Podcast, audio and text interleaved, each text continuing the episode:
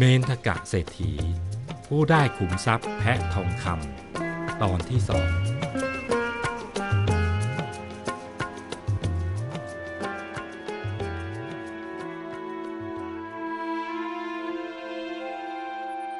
อนุภาพบุญที่ทำให้ท่านเมนทกะเศรษฐีได้สมบัติอัศจรรย์ มีดังต่อไปนี้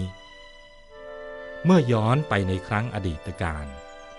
ในสมัยของพระสัมมาสัมพุทธเจ้าพระนามว่า วิปัสสี ท่านเศรษฐีได้เกิดเป็นหลานชายของกุดุมพี ผู้มีทรัพย์มากตระกูลหนึ่ง ครั้งหนึ่ง ลุงของเขาได้เริ่มต้นก่อสร้างพระกันทกุดี เพื่อเป็นที่ประทับของพระบรมศาสดา เขาปรารถนาจะได้บุญด้วย จึงเข้าไปหาลุงกล่าวว่า ลุงครับ ให้ผมได้มีส่วนบุญด้วย ให้ผมได้ร่วมสร้างด้วยคนนะครับ แต่ลุงได้กล่าวห้ามว่า ให้ไม่ได้หรอก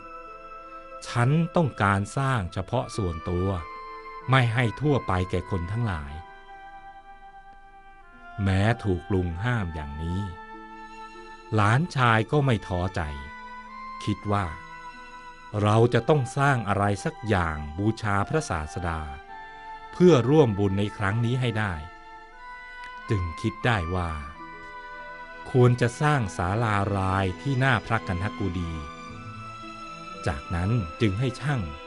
นำเครื่องไม้มาจากป่า ให้ทำเสาแต่ละต้น ล้วนหุ้มด้วยทองคำเงิน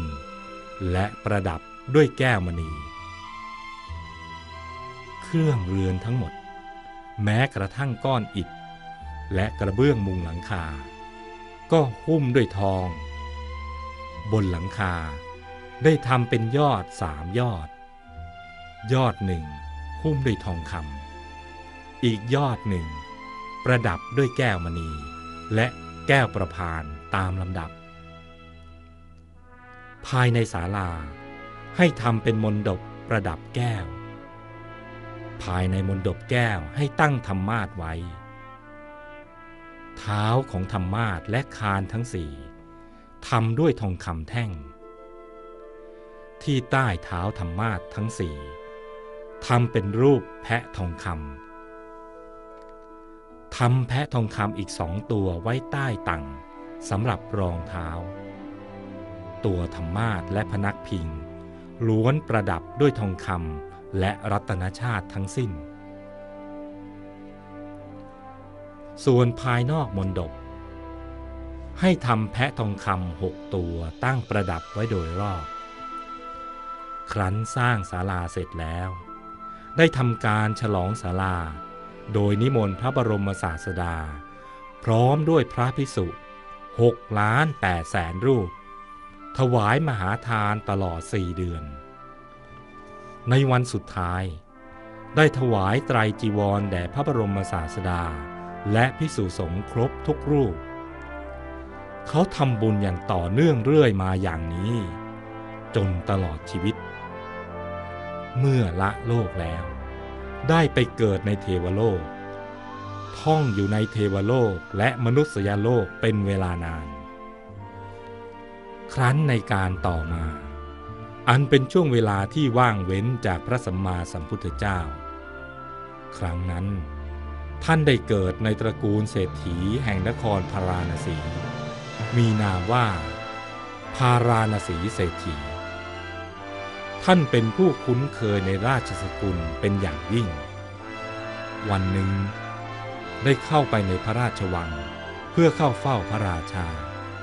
จึงได้ทราบข่าวจากปุโรหิตว่า อีกสามปีข้างหน้า จะเกิดฉาตกะภัย คือภัยที่เกิดจากความอดอยากหิวโหย เมื่อได้ทราบดังนี้แล้ว ท่านเศรษฐี จึงให้ชนผู้เป็นบริวาร ประกอบกสิกรรมเป็นจำนวนมาก และรับซื้อข้าวเปลือกไว้ ให้คนทำยุ้งฉางถึง 1,250 ยุ้งแล้วเก็บข้าวเปลือกไว้เต็มทุกยุ้ง เมื่อยุ้งไม่พอเก็บ ก็บรรจุใส่ในตุ่ม ขุดหลุมฝังไว้ในดิน กระทั่งให้ขยำเข้าเปลือกกับดิน แล้วฉาบทาไว้กับฝาเรือน เมื่อเริ่มเข้าสู่ยุคฉาตกาภัย เกิดความแห้งแล้งไปทั่วทุกหัวระแหง ผู้คนอดอยากหิวโหย ต่างล้มตายเป็นจำนวนมาก ท่านเศรษฐีได้นำข้าวออกมาบริโภค ทั้งยังใช้เลี้ยงบริวาร จนกระทั่ง ข้าวที่เก็บไว้ในฉางและตุ่ม หมดลง ท่านจึงเรียกบริวารมา และกล่าวอนุญาตให้หนีเข้าป่าไปเพื่อรักษาชีวิตให้รอด เมื่อภัยสงบแล้วจึงค่อยกลับมา บริวารทั้งหลาย ได้กระทำตามคำของเศรษฐี จะมีก็เพียงทาสผู้ซื่อสัตย์ที่ชื่อปุณณะเท่านั้น ที่ไม่ยอมจากเจ้านายไปไหน ในเรือนจึงเหลือคนอยู่เพียงห้าคนเท่านั้นคือ ท่านเศรษฐี พัญญา บุตร บุตรสะพ้ยและนายปุณณะคนทั้งห้าเลี้ยงชีพด้วยข้าวเปลือกที่ฝังไว้ในดิน และที่ฉาบทาไว้กับฝาเรือนเรื่อยมา จนกระทั่งเหลือข้าวสารทนานสุดท้าย ซึ่งเป็นข้าวมื้อสุดท้ายของชีวิต ครอบครัวเศรษฐีที่มีทรัพย์มากที่สุดในพระนคร เป็นที่พึ่งในยามยากของชาวเมือง